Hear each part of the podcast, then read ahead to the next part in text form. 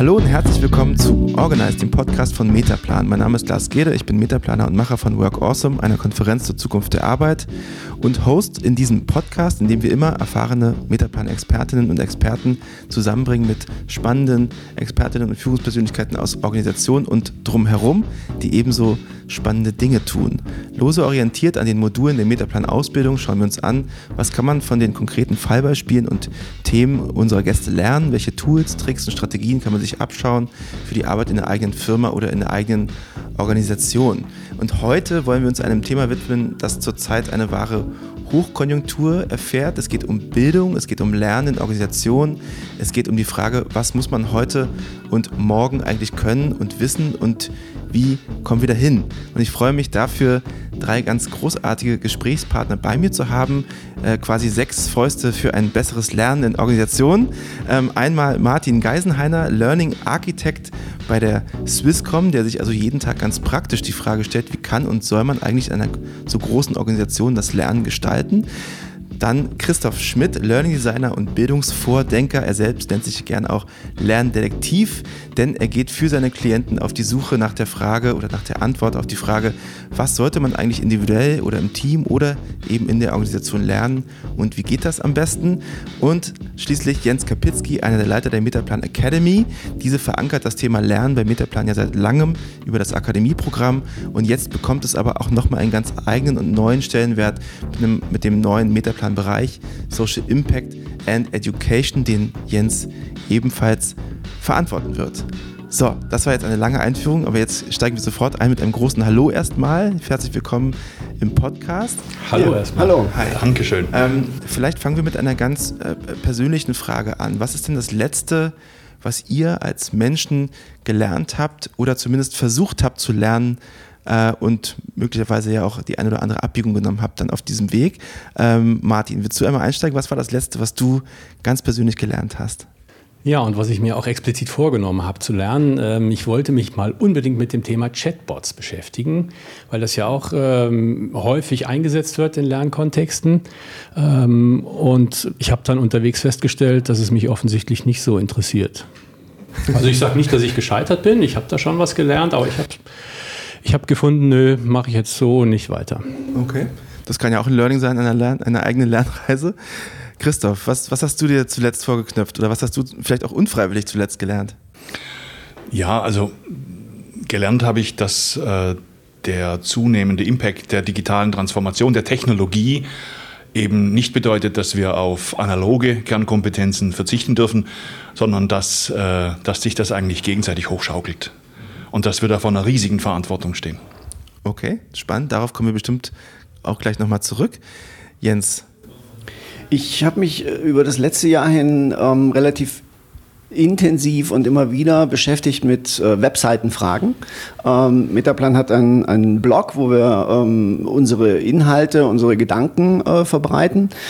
Um das zu tun, braucht man eine Webseite und wenn man relativ schnell und unkompliziert da Dinge reinbringen will, muss man selber verstehen, wie das geht. Ähm, das war ein nicht bestellter, aber hochspannender Lernprozess, zu gucken, wie macht man sowas eigentlich und an welchen Stellen kann man eigentlich an Bildfragen und anderen Dingen äh, scheitern und wie kann man es dann trotzdem ans Laufen bringen. Mhm. Ähm, und dieser Prozess dauert an. Okay, wie es beim Lernen ja oft so ist. Er hört, es hört nie auf. wir fangen jetzt aber mal richtig an. Und zwar sind wir ähm, heute sozusagen mit, mit dem Fokus auf das Lernen, ähm, auf dem Lernen in Organisationen unterwegs und vielleicht um mal so ein bisschen das Feld zu bestellen und ein Gefühl dazu, dafür zu bekommen, was das eigentlich heißt. Wie sieht denn Lernen in Organisationen heute eigentlich aus? Ihr habt da ja alle sehr verschiedene Perspektiven drauf, sehr viele verschiedene Einblicke. Martin, vielleicht kannst du als sozusagen als als wirklich auch Praktiker, der bei der Swisscom damit beschäftigt ist, beschreiben, wie muss man sich das Lernen bei der Swisscom vorstellen? Ja, also bei der Swisscom oder generell in Organisationen beobachte ich das Lernen als, ähm, als unglücklich, als ähm, verordnet ähm, als unfreiwillig, kann man, kann man denke ich, schon äh, darunter zusammenfassen. Ähm, also das heißt, es geht nicht darum, dass die Menschen in Organisationen sagen, da möchte ich hin, da will ich mich hin entwickeln und da sehe ich einen, einen Bedarf, was zu tun, sondern die Bedarfe werden ihnen genannt von ihrem Teamleiter oder von, ja, vom, vom Produktmanagement. dann bekommen sie was hingeworfen. Das müssen sie dann bulimieartig aufnehmen und am richtigen Platz wieder von sich geben, meistens in irgendwelchen Tests. Und dann geht man davon aus, jetzt können die das. Das ist so das, ja, das landläufige Lernen in Organisationen heute noch. Okay. Das ist schon mal äh, interessant. Christoph, teilst du diese Einschätzung? Also die ist ja jetzt nicht unbedingt nur optimistisch, nur, nur froh. Ähm, wie siehst du das? Ja, ich mache diese Erfahrung auch.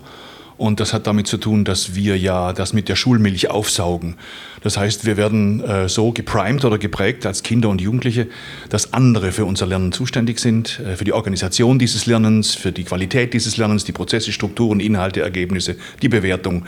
Äh, also wir sind im Prinzip Marionetten irgendwelcher äh, außengeleiteter äh, Lehrsysteme.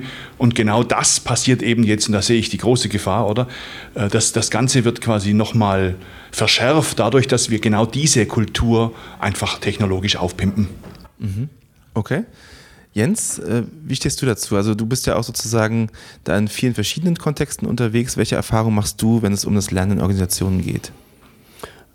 Also ich teile die, die Einschätzung von, von Martin und Christoph. Zunächst einmal, man erlebt es äh, aller Orten, ähm, dass äh, man es mit Leuten zu tun hat, die sich anmaßen, anderen äh, sagen zu können und sagen zu wollen, was sie eigentlich lernen äh, müssen und sollen und wie das geht. Und eine der Erfahrungen aus den letzten Jahren ist, dass der Unterschied, den man wahrnehmen kann zwischen Lernen in schulischen äh, Kontexten und Lernen in organisationalen Kontexten, dort, wo bestimmte Inhalte vorgegeben äh, und vermittelt werden, ähm, die gibt es, aber die sind graduell. Die sind aber nicht kategorial, sondern die Prozesse, die Dynamiken sind hoch vergleichbar. Und das ist wahrlich keine erfreuliche und positive äh, Einschätzung. Mhm. Jetzt bist du ja sozusagen als Leiter der Akademie bei Metaplan, also als Teil einer Organisationsberatung tatsächlich auch nochmal mit einem eigenen Blick auf Lernprozesse unterwegs. Wie legt ihr denn vielleicht diese Lernprozesse in euren Veranstaltungen so an, dass das besser funktioniert? Also ein Stück weit versteht man, glaube ich, besser, was wir tun, wenn man nochmal schaut, warum es uns eigentlich gibt. Die Existenz der Akademie geht ja auf den Wunsch zurück, besser zu verstehen, selbst zu verstehen, was wir tun in unseren Beratungsprojekten. Und ein sehr kluger, uns nahestehender Soziologe, Stefan Kühl, ähm, hat mit anderen äh, zusammen vor inzwischen 13, 14 Jahren mal gesagt, wenn ihr das wirklich besser verstehen wollt, dann versucht es anderen beizubringen. Und daraufhin hat man das große äh, Qualifizierungsprogramm entwickelt, ähm, um anderen erklären zu können, zu wollen, was tun wir da eigentlich und warum. Und in der Tat muss man sagen, das hat ziemlich gut bis heute funktioniert. Wir verstehen besser, was wir machen, wenn wir uns darauf einlassen, andere einzuladen, die uns fragen, was macht ihr da? Und an diesen Fragen entlang zu arbeiten. Okay. Und so legen wir Dinge an und so lernen wir, so meine Wahrnehmung, auch als Organisation, indem wir Sachen anfangen, uns einlassen und eine Abwesenheit erleben, die wir selten feiern, weil wir überhaupt sozusagen wenig von dem wahrnehmen, was, was gut läuft, ähm, dass es niemanden gibt, der diesen Impuls hat, uns permanent zu sagen, was wir lernen sollen, sondern der es begrüßt und fördert, wenn wir lernen. Ja, wenn wir was ausprobieren, wenn wir was machen und im Zweifel auch heiter scheitern dabei. Okay ist das vielleicht schon mal so ein ganz interessanter Ansatzpunkt, dass man sagt, okay, Organisationen können, können sich vornehmen, bei dem, was sie vermitteln wollen, an Kompetenzen vor allem auch selbst viel zu lernen. Ist das was, äh, was ihr auch probiert, Martin, zum Beispiel? Also ähm, aus meiner Sicht geht es für Organisationen häufig darum, von diesem Vermitteln wollen wegzukommen. Weil das ist sehr entmündigend. Ich sage dir, was du können musst, damit du funktionierst in der Organisation. Ähm, und, und äh, also das ist erstens mal falsch von der, von der Voraussetzung her. Und zweitens, ähm, haben wir nicht mehr diesen Wissensvorsprung. Also das, was, was Learning und Development früher hatte, die wussten, was die Leute morgen brauchen. Wir haben keinen Schimmer. Ja. Äh, wir wissen aber, dass das Wissen in der Organisation implizit und dezentral ist. Und das, was expliziert ist, das ist eigentlich von gestern. Also jetzt mal polarisiert so ein bisschen. Ja. Ähm, das ist zwar da, aber das braucht man vielleicht nicht unbedingt. Und deswegen müssen wir mal unseren Auftrag überdenken, was, was wir denn eigentlich zu tun haben. Es geht nicht mehr darum, dass wir den Leuten was beibringen, sondern dass wir, dass wir es den Menschen ermöglichen, dass sie sich mit den Leuten vernetzen, von denen sie profitieren können, wenn sie was brauchen. Das heißt, du würdest sagen, das Wissen, was man braucht, ist eigentlich in der Organisation schon da. Man muss nur die Kanäle schaffen, damit es von, von einem Ort zum anderen fließen kann. Ist das ist in der Organisation da oder anderswo? Ich meine, es muss ja nicht nur in der Organisation sein. Es gibt ja auch Open Educational Resources, es gibt LinkedIn Learning, YouTube etc. Also. Okay. Christoph, wie siehst du das? Müssen wir uns verabschieden von der Idee, dass eine Organisation wissen kann, was ihre Mitglieder wissen sollte? Wissen die eh schon alles, was sie wissen müssen? Ähm, oder ist da schon auch was Wahres dran, dass es sowas gibt wie Learning and Development Programme, bei denen sich erstmal jemand überlegt, okay, was sind denn unsere, unsere Erfordernisse in der Zukunft der Arbeit und was müssen unsere Leute dafür lernen? Und da legen wir jetzt mal so ein Curriculum auf. Das sind ähm, zwei völlig berechtigt, unterschiedliche und berechtigte Anliegen. Als Organisation habe ich ganz einfach ganz bestimmte Inhalte, geht es um bestimmte Kompetenzen, geht es auch im Compliance-Bereich um Dinge, wo ich sage, das müsst ihr bei mir wissen, das müsst ihr bei mir können, das ist das eine. Und das andere ist ja, damit ist die Frage noch nicht mal gestellt, wie lerne ich denn das jetzt am besten und äh, wie lernen wir es, weil Lernen ist ein soziales Phänomen. Also von daher würde ich diesen Unterschied erstmal machen und mich dann fragen, in welcher Kultur lernen wir am besten. Wo ich aber gerne gleich anknüpfen würde bei dir, Christoph, ist, ähm, wenn du sagst, da ist die Frage noch gar nicht gestellt. Weil mir scheint ja, dass ein Problem an ganz vielen äh, dieser Lernprozesse, die wir erleben, ist, dass sie so fokussieren auf Wissen und Antworten, statt sozusagen zu fokussieren auf Fragen. Weil wie will ich denn anders dieser Ungewissheit, was es heute und in der Zukunft braucht, näher kommen? Wie will ich die denn erschließen, wenn ich immer schon versuche, äh, im Modus des Antwortens darüber zu sprechen? Ich muss mich doch erstmal gemeinsam fragen, wo stehe ich, was treibt mich um, was habe ich für Bedarfe, was will ich gestalten, was kann ich gestalten, um von dort her an die Ideen heranzukommen, ähm, wie es gehen kann. Aber wenn man in Bildungs- und Lernprozessen mehr auf Fragen als auf Antworten setzen würde, wären wir schon massiv ein Stück weiter. Und das können wir jenseits der, der Gewissheit darüber, was wir in, in drei Monaten, zwei Wochen oder vier Jahren brauchen. Mhm.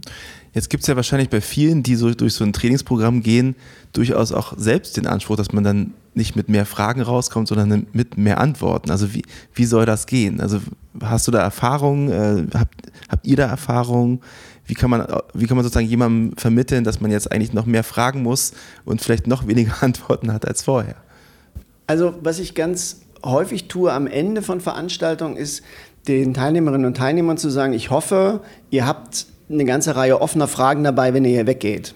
Wenn ihr jetzt schon sicher seid, ganz am Ende einer Veranstaltung, direkt in, an dem Punkt, wo es äh, vorbei ist, dann haben wir vermutlich nicht viel bewegt.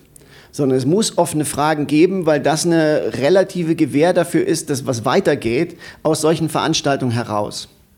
Und das Interessante ist, wenn Sie das zweite Mal kommen, ähm, erzählen regelmäßig diejenigen, die mit Fragen weggegangen sind, ähm, über Einsichten und damit auch ein Stück weit über Antworten, die sie gefunden haben in der Zeit zwischen dem letzten Mal und heute. Und das ist für mich eigentlich der massive Antrieb, äh, an genau der Stelle auch nicht nachzulassen, sondern so weiterzumachen. Mhm.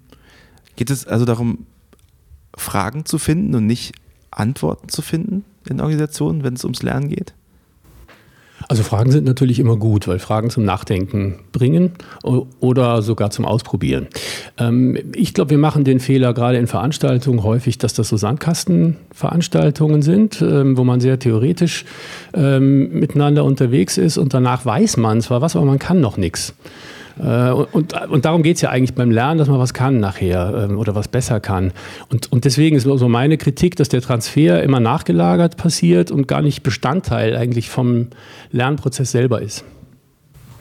Christoph, siehst du das ähnlich? Ähm, ich bin gerade auf einer anderen Spur unterwegs und stelle fest, äh, Lernprozesse sind für mich vor allem auf dem Hintergrund der Tatsache, dass wir den Menschen ja das Lernen austreiben in der Schule, ist es für mich so wichtig, dass Menschen ihre eigene Lern Biografie reflektieren, dass Menschen äh, wieder die Lust am Lernen entdecken, dass sie mit der Angst umgehen lernen, in Lernprozessen entwertet zu werden, äh, defizitorientiert angeguckt zu werden, eingeordnet zu werden. Wir fast alle von uns tragen diese biografische Last unreflektiert mit sich rum und das wird sofort äh, relativ unbewusst auch reaktiviert, wenn wir in, als Erwachsene wieder in Lernprozesse kommen.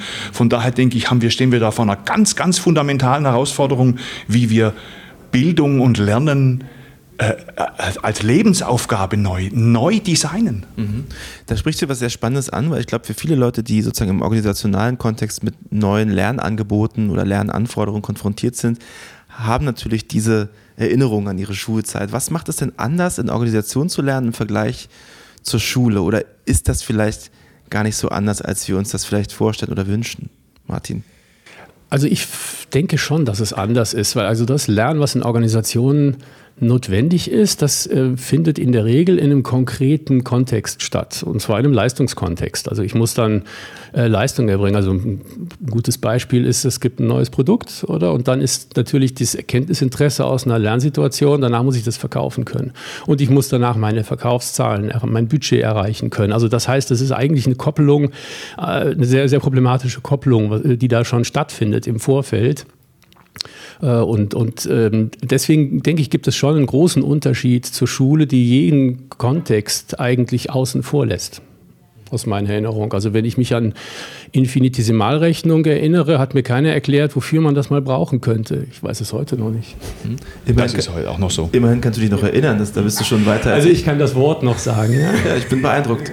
Christoph, wie siehst du das? Was ist, also du hast es ja gerade selbst angesprochen, sozusagen diesen, dieses interessante Spannungsfeld aus unseren eigenen Lernbiografien, vielleicht auch Lerntraumata auf der einen oder anderen Seite ähm, und dann eben sozusagen dem, was wir uns jetzt vornehmen, als Erwachsene in Organisationen zu lernen. Was ist anders daran, wie wir in der Schule gelernt haben, im Vergleich zu dem, wie wir heute in der Organisation lernen? Oder ist es gar nicht so anders, wie wir denken? Es ist nicht so anders, weil wir alle, auch unsere Chefs und äh, wir alle durch diese Schule des, äh, des Lebens äh, gegangen sind. Von daher sehe ich da keinen großen Unterschied. Und das ist, so, wie, ich, so wie ich verstanden habe, nicht unbedingt eine gute Nachricht. Äh, für mich nicht, nein. Einspruch, Euer Ehren. Ähm, ich glaube, dass, dass natürlich die Beschreibung ähm, richtig ist, dass wir an ganz vielen Stellen Lerndesigns auch jenseits der Schule vorfinden, die den Designs äh, klassischer Schule, ähm, auf der wir gerade gemeinsam herumhämmern, sehr ähnlich sind. Und gleichzeitig glaube ich, dass aber in dem, was, was Martin gesagt hat, durchaus das Potenzial eines massiven Unterschieds liegt. Ähm, also an Lernprozesse heranzugehen mit einer konkreten Fragestellung, mit einer konkreten Problemstellung, mit Dingen, die ich lösen will. Also um das mit einer, einer eigenen Erfahrung zu beschreiben, ich habe ähm, aufgrund meiner Biografie sehr spät studiert. Ich hatte schon mehrere Berufe gelernt und, und ausgeübt und bin dann als Praxisbewerber in eine Gesamthochschule gekommen, durfte dort studieren ähm, und habe nach meiner Wahrnehmung, aber auch der Wahrnehmung der, der Lehrenden dort in derselben Zeit wahnsinnig viel gelernt, deutlich mehr an bestimmten Stellen als andere, weil ich wusste, wofür. Ich brachte die Frage, wofür will ich, was ich hier höre und durchdenke, äh, eigentlich später verwenden, schon mit. Ich musste sie nicht imaginieren in eine in der Zukunft liegende Situation, sondern ich hatte diese Situation schon erlebt. Und das hat massiv einen Unterschied gemacht und darauf zu setzen, also einen Zusammenhang herzustellen zwischen Bedarfen und Lösungsherausforderungen, äh, ähm, die Leute mitbringen und dem, was in, in Lernsituationen passiert, glaube ich, kann einen massiven Unterschied machen. Da bin ich absolut bei dir. Ähm, aber du hast dir da deine Ziele selber gesetzt. Ja, eine Motivation kam aus dir heraus, was du erreichen wolltest. Und im Organisationskontext werden die Ziele vorgegeben. Und das sind vielleicht gar nicht meine. Ich habe sie ja vielleicht auch gar nicht reflektiert, was meine Ziele sein könnten, oder? Und das heißt, und ich muss durch den ganzen Sumpf, der da, da bereitgestellt wird, muss ich auch durch. Ich, ich darf äh, Modul A erst machen, wenn ich Modul 0 gemacht habe und so weiter. Und muss nachher alle Fragen dazu beantworten. Und das, das denke ich, das funktioniert einfach nicht. Aber braucht das dann nicht einfach nur mehr Wahlmöglichkeit und dann ist das Problem schon gelöst? Also ist, es, ist das nicht vielleicht etwas, wo man sagt, okay, dann, dann bieten wir eben einen Katalog an Lernmöglichkeiten an und dann wählt man sich eben das aus, was man für sich selbst ähm, für notwendig oder, oder hilfreich empfindet. Christoph ähm, meldet sich mit, äh, mit einer äh, quasi ausschweifenden Handbewegung. Ähm, da scheinen wir auf, eine, auf, auf einer Spur zu sein. Wenn ich äh, Klientinnen und Klienten von mir den Unterschied äh, deutlich machen möchte, greife ich zu einer Metapher und spreche von der Speisekarte.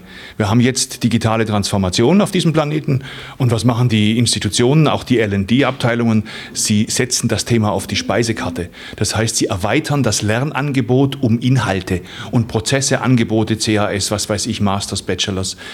Ähm, was sie nicht verstehen ist, dass Lernen bedeutet, dass wir als Team immer mehr als eine Person diesen Prozess selber organisiert. Das heißt, wir wählen nicht von der Speisekarte aus, sondern wir entscheiden selbst, was wir essen, wann wir essen, wo wir essen, wie wir das zubereiten, was wir dafür einkaufen, was nachhaltig ist, wenn wir dazu einladen. Das ist der metaphorische Wechsel im Mindset, der stattfinden muss. Und wie kann das konkret aussehen? Das, das wirkt so, als könnte das den einen oder anderen auch ein bisschen überfordern. Also warum soll jetzt der, der Lernende schon wissen, was er wissen muss, wenn er das sozusagen noch nicht gelernt hat. Dann nehme ich nochmal auf Martin Bezug. Es geht nicht ums, ums Wissen, sondern es geht ums Explorieren, es geht ums Herausfinden, was ich können muss und was ich, um es zu können, wissen muss, in der Reihenfolge. Das heißt, wir bewegen uns in einer Welt, in dem sozusagen das Wissen an sein, dass der Wert des Wissens selbst an, an sein Ende gekommen ist. Äh, Jens, würdest du das unterschreiben? Was mir gerade durch den Kopf geht, ist, dass es seit ich weiß nicht wie vielen Jahrzehnten in äh, schulisch-pädagogischen Zusammenhängen äh, das Wort vom Lernen lernen gibt. Äh, viele Schulen machen Programme dazu, die sagen Lernen lernen. Ähm, und das ist ja offensichtlich ein Strang, der an dieser Stelle eigentlich adressiert ist. Also nicht so sehr auf das, auf das Wissen, auf das in Teilen tote und wahrscheinlich auch nie lebendig gewesene Wissen ähm, zu verweisen, sondern darauf zu schauen, wie kann ich mir vor neuen Herausforderungen stehend auch neue Antworten und neue Kompetenzen erarbeiten. Das eigentlich gilt es äh, beizubringen. Und daran zu arbeiten wär, wäre entscheidend wichtig. Ja, also aus meiner Sicht äh, im Sinne des Bildungsbashing würde ich vielleicht eher sagen, wir müssen das, ähm, das Lernen verlernen, wie wir es in der Schule gelernt haben. Also weil vorher konnten wir es problemlos, Sprachen, soziales Verhalten, motorische äh, Geschichten. Ähm, und ab dem ersten Schuljahr kriegen wir ja gesagt, wie wir lernen müssen. Wir sind in einem ganz starren Korsett und das müssten wir erstmal wieder verlernen. Das führt auch zu vielen Ängsten in solchen Situationen. Wobei ich also dem zustimmt, ähm, würde ich trotzdem sagen, vielleicht macht man schon wieder was falsch, wenn man, wenn man sich auch dafür dann wieder ein Programm des Verlernens vornehmen wollte, dann kommt man aus diesem Muster nicht raus. Die Analyse ist ja komplett richtig. Ich habe noch nie ein Kind gesehen, das nicht voller Freude in die Schule geht am Anfang, das sich freut auf Einschulung. Was aber die aller, allermeisten Schulen sehr zuverlässig leisten, ist, dass diese Lust in den ersten Jahren abnimmt. Und du kannst eigentlich nur danach unterscheiden, wie lange es hilft. Aber irgendwann hat es die Schule geschafft. Und ich glaube, vielleicht geht es gar nicht um Prozesse des Verlernens, sondern vielleicht geht es auch um so etwas wie einen Schnitt und dann das Angebot anderer Settings, in denen Menschen andere Erfahrungen machen, was es heißt, das zu tun. Also auch gar nicht sozusagen wieder einen eigenen Prozess des Reflektierens aufzusetzen, sondern einfach ein Lernsetting anzubieten, in dem es anders geht und in dem sie erleben, dass sie damit weiterkommen, weil es wirkt. Und da ist man bei dem Punkt, den du hattest. Ähm, das müssen auch Settings sein, die die Umsetzung von dem, worüber man nachdenkt und woran man ähm, herumknackt, nicht in die Zeit nach der Veranstaltung verlegt allein. Das muss da schon anfangen. Es muss um Konkretisierung, um konkrete Umsetzung, um Ansätze für Lösungen gehen, die man den Leuten nicht mitgeben darf in die Zeit danach. Christoph? Du hast vorhin angesprochen die Frage, ob das mit und die Art, wie mit Wissen umgehen an, an sein Ende kommt oder an ihr Ende kommt. Ich denke, was jetzt vor allem an sein Ende kommt, ist die Art, wie wir Lernen institutionell organisieren. Das wird mir noch mal klar, wenn ich äh, ins, ins zuhöre. Dieses, ähm, dass, dass die Institution quasi das Lernen, den Inhalt, den Prozess, die Zeit, den Raum anbietet, sagt, wann ich wo, mit wem, bis wann was zu lernen habe und dass wir da viel mehr die Kollaboration reinbringen, viel mehr das Soziale, viel mehr das Situationsorientierte und dass wir uns da wirklich von einem, von diesem Angebotsding verabschieden und mein Vorschlag ist in einem Satz, dass wir auch da metaphorisch endlich verstehen, dass es sich beim Lernen nicht um eine Fähigkeit handelt, sondern um eine Eigenschaft des Menschen. Das ist ein fundamental anderer Zugang. Vielleicht machen wir jetzt nochmal so, einen, so einen kleinen Schwenker in, Schwenk in die Welt des Konkreten. Also habt ihr denn vielleicht Ideen oder auch Beispiele, wie, wie sowas schon mal gut geklappt hat? Jetzt haben wir viel darüber gesprochen, warum das schwer ist und, und welche eigenen Erfahrungen es auch schwer machen. Wo gibt es denn vielleicht so kleine äh, Hoffnungsschimmer am Horizont, wo man sagt, okay, das, das ist doch mal eine tolle Idee. Oder bei der Swisscom haben wir mal das ausprobiert, das hat gut geklappt. Fallen euch da ein paar gute Sachen ein, die sich äh, unsere Hörerinnen und Hörer vielleicht auch mal selbst vorknöpfen können. Für die Hörerinnen und Hörer draußen im Lande. ja, also ein sehr, sehr spannendes und mutmachendes Beispiel ist ein MOOC, den wir mal ähm, bei Swisscom durchgeführt haben und wo wir gesagt haben, wir produzieren dafür überhaupt keine Inhalte. Äh, wir kuratieren nur, wir bieten auch nur Impulse. Wir sagen auch nicht, das musst du alles machen, äh, sondern bieten an. Äh, und zentraler Punkt, das war ein sogenannter konnektivistischer MOOC, also zentraler Punkt war eigentlich. Also, dass die Menschen, die da drin teilnehmen, sich miteinander vernetzen und voneinander lernen und nicht eben äh, das, das Gegenstück wie ein instruktivistischer MOOC, äh, wo man einfach mal wieder das Zeug in die Ohren gerieben bekommt. Und, und hier war eigentlich ähm, nach, nach einer ersten wirklich äh, sehr anspruchsvollen Lernkurve, bis die Teilnehmenden verstanden haben, dass sie sich das selber organisieren, äh, und da sind doch viele rausgefallen und haben gesagt, da habe ich keinen Bock drauf. Ähm, waren dann tatsächlich in vielen Communities digital, synchron sowie asynchron, ist unglaublich was abgegangen. Und die, die dann gemerkt haben, wie es auch, was das mit ihnen macht, wenn sie ihr Wissen teilen, was zurückkommt, auch an Wertschätzung, ähm, das ist so, so ein bisschen das Konzept des, des Lernen durch, durch, durch Lehren, ähm, für die hat das unglaublich viel bewegt. Und dann muss man natürlich einen eher äh, vielleicht evolutionären Anspruch fahren, dass man sagt, okay, das muss sich entwickeln. Das kann dann auch vielleicht, vielleicht viral passieren, aber ich kann es nicht forcieren. Christoph, hast du äh, aus deiner Erfahrung in Organisationen oder in Teamzusammenhängen auch so eine Art Beispiel, wo du sagst, okay, das, das ist eine coole Sache, das sollte man sich mal anschauen? Also du hast mich ja als Lerndetektiv vorgestellt ähm, und ich habe letztes Jahr in Barcelona eine Initiative äh, entdeckt LearnLife heißen die, äh, learnlife.com, die äh, von Grund auf auch mit Crowdfunding äh, jetzt quasi einen Co-Learning Space aufgebaut haben. Also die verstehen sich gar nicht mehr als Schule. Und einer der wesentlichen Unterschiede ist der, dass sie eben die Lernprozesse für junge Menschen zwischen 10 und 20 Jahren, dass die die quasi äh, mit anderen Verantwortungsträgern in der Gesellschaft vernetzen. Also das findet wirklich, da findet Lernen in der Gesellschaft statt. Da findet Lernen nicht nur vor Ort in irgendeiner Schule statt, sondern die sind von Anfang an vernetzt mit Firmen, mit, mit, mit Softwareentwicklerinnen, Entwicklern, mit Brückenbau, Architekt, Konstruktion, was weiß ich, oder? Also da wird Lernen erstens konnektivistisch, zweitens kollaborativ und es wird sehr stark vernetzt mit gesellschaftlichen Akteuren. Und das ist ein, ein das ist, LearnLife ist für mich so ein, so ein leuchtendes Beispiel und die machen jetzt ja mit der Otto Group in Hamburg so einen, so einen Campus auf, sind bereits am Planen, da sehe ich also wirklich goldene Zeiten auf uns zukommen. Goldene Zeiten. Jens, wo, wo, entdeckst du goldene Zeiten? Auch mit den goldenen Zeiten bin ich ein bisschen vorsichtig. Ich äh, denke gerade noch über das nach, was wir selbst in, in, unseren, äh, in unserer Arbeit tun. Ähm, und ich glaube, wir sind da äh, beherzt mit so Mischformen unterwegs. Äh, denn einerseits haben unsere Veranstaltungen ja auch eine, eine Überschrift und ein Überthema. Andererseits ist ein Thema wie Organisationen gestalten so groß und allgemein, dass darunter wahnsinnig viel versammelt werden kann. Und das arbeiten wir dann, wenn man so will, auch klein, indem wir Angebote machen zur Perspektive, wie kann ich auf Organisationen schauen, wie kann ich sie verstehen, wie kann ich sie analysieren. Und andererseits setzen wir eben konkret bei den Fällen, bei den Herausforderungen, den konkreten Themen und Problemen der Teilnehmerinnen und Teilnehmer an und arbeiten vor dem Hintergrund der Frage, wie kann ich äh, Organisationen gestalten, daran, was heißt das für den konkreten Fall. Und dann kommen ganz, ganz unterschiedliche Dinge in derselben Veranstaltung heraus, weil die Fragestellungen unterschiedlich sind. Und das heißt eigentlich zweierlei. Es, es hilft und bringt weiter, auf diese individuellen, konkreten Dinge zu schauen. Und andererseits hilft es aber auch, das zu tun, vor dem Hintergrund ein Angebot zu machen, ähm, auf die Welt der Organisation zu schauen und sie zu verstehen. Weil wir, wir, wir sprechen hier über das Lernen in Organisationen und du hast das, das Wort von organisationsklug ähm, vorhin im, im Vorgespräch ähm, verwendet, das wir ja ganz oft beim Metaplan verwenden, weil es uns ein Anliegen ist, Leuten klarzumachen, wie Organisationen ticken. Und dann versteht man auch, weshalb man so wenig lernt an bestimmten Stellen, weshalb ähm, es auch gar nicht sein kann, dass alle das Gleiche lernen. Also es ist auch eine, eine spezifische Blödheit, ähm, sich vorzunehmen, was die Organisation lernen muss. Weil das, das kann ich überhaupt nicht fassen, sondern ich muss viel näher ran und viel konkreter schauen.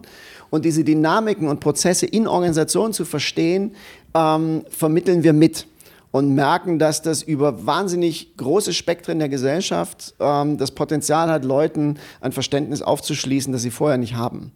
Ja.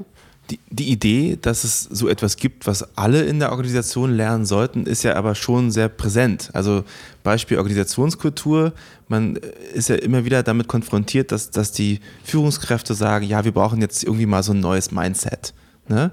Und das müssen wir jetzt mal lernen. Oder die Renate oder der Frank besonders müssen jetzt mal das Mindset sich raufschaffen, was wir hier brauchen, um irgendwie die Zukunft gestalten zu können in dieser wilden VUCA-Welt etc. etc. Man kennt das ja alles. Ähm, was haltet ihr davon? Also diese, diese sozusagen allumfassenden Ansprüche an, an so etwas wie das Mindset oder, oder grundsätzlich so, so, so, so muss man auch Haltungen lernen in organisationalen Lernangeboten oder ähnliches? Ja, wenn ich sowas höre, kriege ich Rücken, muss ich sagen. ähm, weil das, das ist auch übergriffig, dass wir dann immer sagen, wir müssen an den Menschen was ändern, ähm, weil eigentlich stimmen die Rahmenbedingungen nicht offensichtlich für die gewünschte Haltung und dann ist es ein Thema der Organisationsentwicklung und nicht der, ja, nicht der Personalentwicklung und, und ähm, aber das ist strikt getrennt in Organisation. Learning und Development ist Personalentwicklung und äh, das andere, das machen die Organisationsentwickler, oder? Mhm. Ja, aber, ist, aber ich würde dem ausdrücklich zustimmen. Also ein Mantra bei uns ist, setze bei den Verhältnissen an, nicht beim Verhalten. Und es meint ja genau das. Ja, nicht übergriffig auf die Leute einwirken zu wollen, sie mögen doch morgen bitte ganz anders und verändert wiederkommen, sondern zu schauen, wie kann ich Verhältnisse so verändern, dass da drin anderes Verhalten plausibel ist, weil Menschen erwachsene, kluge Wesen sind, die sich rational verhalten, die ihre Themen bearbeiten wollen, die gute Arbeit erfolgreich machen wollen. Und dafür brauchen sie Verhältnisse, in denen das geht. Und das verschiebt den Fokus weg von, was muss der Einzelne, was muss Renate lernen, hin zu, welche Organisationsform hilft, in einer bestimmten Weise miteinander zum Beispiel zu kooperieren. Und dann kann es und muss es, finde ich, irgendwann den verantwortlichen Organisationsdesignern, denen die Entscheidungen treffen, auch ein Stück weit egal sein, ob alle schon die Schönheit von Kooperation verstanden haben sondern es kann dann darum gehen, Verhältnisse zu schaffen, die Kooperation nahelegen. Und die dann möglicherweise auch Leute, die die Schönheit von Kooperation aus eigenem noch nicht verstanden haben, in die Situation bringen, kooperieren zu müssen. Wenn das gut ist für die Organisation, ist die Wahrscheinlichkeit, glaube ich, relativ hoch, dass die anderen irgendwann auch feststellen, das tut gar nicht weh, ich kann damit relativ gut umgehen. Ähm, das heißt aber auch, ich muss nicht jedes Mal warten, bis der Letzte sein Mindset umgebaut hat und dann aus voller Überzeugung plötzlich schreit, lass mich kooperieren. Sondern ich kann Verhältnisse schaffen, in denen er damit anfängt und dann schauen wir mal, wie es ihm damit geht. Christoph, über Verhältnisse Verhalten ändern und nicht unbedingt über individuelle Lerninitiativen oder Versuche. Wie stehst du dazu? Dass ich so gegen Ende solcher Diskussionen wie auch jetzt wieder so mit diesem Gefühl rausgehe, es ist alles fertig, jetzt muss es einfach noch gemacht werden. Ähm, das heißt, wir sind uns theoretisch, also curricular, über so vieles einig. Oder wir haben ein Hintergrundrauschen in der Organisationsentwicklung und auch im L&D, was alles anders sein müsste und werden müsste und, und, und, was wir verlernen und neu lernen müssen. Aber wir lernen es nicht. Und das ist für mich die eigentliche Herausforderung. Und da ist mir jetzt im Zuhören wieder dieses Bild eingefallen, wie war es in meiner eigenen Biografie. In dem Moment, in dem ich aufgehört habe, als Profi, also wir sprechen von der Expertise des Nichtwissens, wo ich aufgehört habe, anderen etwas vermitteln zu wollen und von ihnen zu lernen. Und selbst wenn sie 14 Jahre alt sind oder gerade dann, verändert sich mein eigenes Lernen. Das ist für mich so ein Weg, ein erster Schritt in Richtung, lass es uns doch jetzt endlich mal machen. Wie kommen wir in dieses Machen? Was hält, was hält uns davon ab? Wie kann es trotzdem gehen, Jens? Wer jetzt die große übergreifende äh, Antwort gibt, äh, steht bei mir sofort unter Scharlatanverdacht. Ähm, ich würde gerne mit einer kleinen Erfahrung antworten.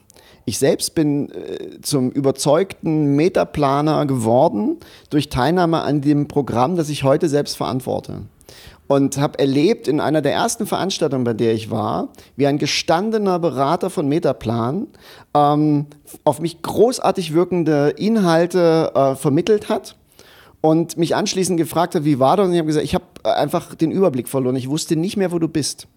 Und das löste die hochinteressierte Frage aus, aber hast du eine Idee, wie wir das anders hätten vermitteln können? Und dann haben wir zehn Minuten miteinander gesponnen, wie es anders gehen könnte. Und ich werde nie vergessen, wie verblüfft und begeistert zugleich ich war, als am nächsten Morgen wiederkam und sofort das, was wir ausgesponnen hatten, ausprobiert wurde. Die Vermittlung hatte sich verändert, die Inhalte nicht. Aber dieses, diese Bereitschaft von denen, die was lernen sollen oder lernen können sollen in einer Veranstaltung, zu lernen, wie man besser auf sie und ihre Bedarfe reagiert und eingeht, das finde ich ist ein Weg, der steht uns frei. Jenseits der, der großen Entwürfe, ähm, wenn wir denn doch einig sind hier an diesem Tisch und zum Streiten, wenn wir sozusagen Details brauchen, aber glaube ich nicht die große Linie, dann kann man anfangen damit. Jeder an seiner Stelle und das muss man tun.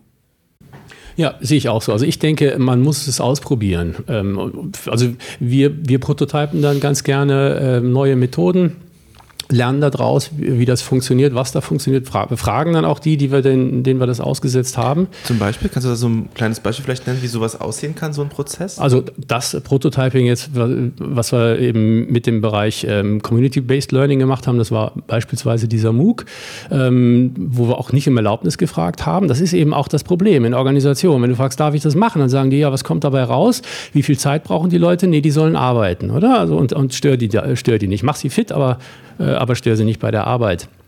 Und äh, und wenn es gelingt, dann hängen wir das an die große Glocke und erzählen davon. Und wenn es nicht gelingt, was auch passiert, dann behalten wir das für uns. Also ich meine, wir sind weder in Herzchirurgie unterwegs, noch bauen wir Kernkraftwerke. Also mit Toten rechnen wir ja nicht. Christoph, du hast ja gerade gesagt, also es geht jetzt darum, mal anzufangen. Wo siehst du denn vielleicht gute erste, zweite oder auch dritte, vierte Schritte für die, die schon einen, einen Start gemacht haben. Also was empfiehlst du denn vielleicht auch so in deiner Rolle, wenn man dich beauftragt als, als sozusagen Bildungsberater, wo man mal gut als erstes hinschauen kann, wo man erste Dinge ausprobieren, anfangen kann? Ein, ein, Perspektivenwechsel, also dass ich anders drauf schaue ähm, als verantwortliches Team oder im, im Learning and Development zum Beispiel, aber auch in Schulen dass ich mir sage, äh, dass ich Verantwortung auf mehr Schultern verteile, dass ich sage, grundsätzlich mal ist der Mensch äh, für sein und ihr Lernen selber verantwortlich, für die Gestaltung ähm, und dass ich mir gucke, was sind denn alles für Kompetenzen schon im Haus und was kann ich für Infrastruktur und Moderation anbieten, um diese Kompetenz, damit die sich, damit die sich selber organisieren können. Ich würde so anfangen. Ich würde wirklich in die Organisation hineingehen und sagen, was kann ich denen zur Verfügung stellen, damit die selbstverantwortlich, selbst organisiert lernen und schaffen dem, dem würde ich unbedingt beipflichten. Und gleichzeitig kommt mir so eine Gefahr dabei in den Sinn, von der ich nicht sicher bin, ob du sie auch mit meinst, weil ich ganz häufig erlebe, wenn man sagt, was kann ich denen zur Verfügung stellen, fällt man dann auf einer anderen Ebene in das alte Muster zurück, dann stellt man ihnen eben andere Tools und Verfahren und Methoden zur Verfügung, denen sie sich dann aber bitte äh, wieder an äh, äh, verpflichten sollen und denen entlang sie dann äh, nacharbeiten sollen. Ähm, und damit kommt man nicht raus. Dann ändert man sozusagen nur den, die, die Vorgehensweise. In vielen Organisationen erlebst du heute, dass man halt wahnsinnig agil sein soll und dass man doch bitte ähm, das Allermeiste nach Scrum-Logik abarbeitet. Ähm, äh, das ist aber nur ein anderes Verfahren, aber die, die grundsätzliche Logik, ähm, sich sozusagen zum Erfüllungsgehilfen von, von methodischen Vorgaben zu machen, dem entkommt man damit ja nicht. Aber das meinst du auch nicht, oder? Nee, also ich biete dir nichts an, sondern du überlegst dir, was du brauchst und dann und dann und in dem zweiten Schritt überlege ich dann, was kann ich dir davon bieten. Mhm. So in der Reihenfolge. Mhm. Ja, also wenn ich das versuche bei Swisscom, dann fragen die mich erstens, was ich geraucht habe. Und was antwortest du dann in der Regel? Ähm, dass ich nicht rauche. ähm, aber ne, und, und das ist häufig auch die Angst von L&D-Abteilungen, dass sie sagen, dann braucht es mich ja nicht mehr. Also da, und ganz klar braucht es dann nicht mehr das, was die bisher gemacht haben. Ja, da müssen sie auch selber ihre Rolle mal überdenken oder wir unsere Rolle überdenken und gucken, ja, was könnte ich denn beitragen? Ja. Das ist mit den Lehrerinnen und Lehrern genauso, deren größte Angst ist, dass es sie in dieser Gatekeeping-Funktion und, und ich, sorry, in dieser Belehrungs- und Besserwisser-Funktion nicht mehr braucht und diese Befürchtung ist berechtigt? Da wäre ich nicht sicher. Auf der anderen Seite äh, gehe ich doch davon aus, dass du, Christoph, viel mehr äh, noch als ich selber Schulen erlebt hast, die es schon anders versuchen, die es auch anders hinkriegen und in denen äh, Lehrerinnen und Lehrer eine andere Rolle und Funktion übernommen haben, aber doch nach wie vor äh, gebraucht werden. Nur, dass sie ihre Arbeit in einer ganz anderen Weise ausüben. Und in vergleichbarer Weise findest du das in Organisationen auch wieder. Es ist genug zu tun. Man darf es nur nicht so weitermachen wie bisher. Ja, und wir brauchen keine Lehrer mehr. Wir brauchen den Belehrer, den Besserwisser, den Wissensvermittler, den Aufpasser, den Kontrolleur, den Bewerter. Den brauchen wir nicht mehr. Dann vielleicht die letzte Frage, ähm, das ist ein super Abschluss, glaube ich. Was, wen brauchen wir denn dann? Warte kurz, da bin ich nicht okay. ganz einverstanden, weil ich finde, ich habe viel zu viel Respekt vor dem, was, was Lehrerinnen und Lehrer tun. Auch die, deren Vorgehensweise ich im Zweifel hochzweifelhaft finde. Ich finde trotzdem, es ist eine Leistung, sich äh, sozusagen vor, vor äh, eine, eine Klasse zu stellen und den Versuch zu machen, mit denen äh, zu lernen. Deswegen, ich bin sicher, du meinst das nicht, aber ein Satz wie wir brauchen keine Lehrer mehr, da würde ich gerne dem Missverständnis vorbauen, dass man die, die Menschen, die diesen äh, Beruf ausüben, loswerden will. Man braucht eine andere Vorstellung von dieser Rolle. Aber es ist hochnotwendig, weiter äh, Lernbegleiter, Coaches, was immer man sozusagen nachher zu ihnen sagen will. Ähm, aber ich glaube, dass genug zu tun ist äh, für Menschen in diesem Feld, anderen dabei zu helfen, die richtigen Fragen zu stellen und nach Antworten zu suchen, oder? Und wir brauchen keine Lehrer mehr. Das heißt, wir brauchen neue Aufgaben, neue Funktionen, neue Positionen, wir müssen den Beruf neu erfinden, aber wir brauchen den Beruf des Lehrers nicht mehr. Feierabend. Okay, wer steht denn dann morgens in der Schule? Also nur, das ist ja meine Anschlussfrage sozusagen, wen brauchen wir dann? Dann sind wir jetzt ja doch wieder da, das was mich sehr glücklich macht. Ja, und ich bin sehr gespannt, was jetzt kommt. Was glaubst du, wen braucht es stattdessen? Also ich würde davon ausgehen, dass wir hier eine gesellschaftliche Frage zu klären haben. Das heißt, was wollen wir eigentlich, wie sich junge Menschen in unseren Schulen zu was entwickeln? Welche Funktionen wollen wir Schulen in Zukunft geben? Welche Aufgaben sollen Schulen haben? Was sollen die mit den jungen Leuten machen und was nicht? Und wie in jeder anderen Organisation auch, kommt als nächste Frage dann aufs Tapet und was brauchen wir dafür für Professionen und für Leute? Und was für Kompetenzen haben die? Oder? Aber zuerst muss ich mich mal von einem, von einem Schulbild und von einem Bildungsverständnis und von der Pädagogik verabschiedet haben und gerne mit allen anderen zusammen auch was Neues entwickeln und dann fragen, welche Berufsbilder braucht denn jetzt? Alles andere wäre für mich das Pferd falsch herum aufgezäumt. Okay. Wie, wie, seht ihr das im organisationalen Kontext? Also wenn man jetzt sagen würde, okay, die, die, diese, diese alte Rolle des, des Lehrenden, so wie wir sie kennen, braucht es nicht mehr. Was braucht es denn vielleicht sozusagen für Lehrende in Organisationskontexten, Martin? Also da bist du ja unterwegs. Wo siehst du da eine Veränderung in der Rolle, in der Kompetenz, in der Aufgabe der Leute, die die Leuten was vermitteln sollen? Eben, nicht mehr das Vermitteln, sondern eigentlich dabei begleiten oder Unterstützung anbieten, selber herauszufinden, was einem helfen könnte. Und ein Ansatz, den, den, äh, den ich da sehr, sehr vielversprechend sehe, ist, dass man tatsächlich in Organisationseinheiten oder in Teams ähm, vorbeigeht und mit den Teammitgliedern gemeinsam erarbeitet, wie sie denn lernen wollen, wie sie sich künftig entwickeln wollen, was sie für, für Wünsche, für Bedarfe haben etc. Äh, und dabei aber eine eine Rolle als jemand einzunehmen, der sowas facilitiert und der nicht den Wissensvorsprung hat, der nicht schon weiß, wie es geht und sie dahin zu lenken versucht, sondern der tatsächlich zuhört und versucht dann ihnen sie dabei zu unterstützen, wie sie es sich vorstellen oder sie es ausprobieren wollen. Jens? Bin sehr dafür, dass man, dass man diesen großen gesellschaftlichen Dialog darüber, was ist die Rolle von Lernen, was ist die Rolle von Schule, äh, führt. Und äh, gleichzeitig fällt mir da wieder der alte Fontana ein, dass er ein weites Feld. Das äh, macht sozusagen mindestens die nächste Großdiskussion auf.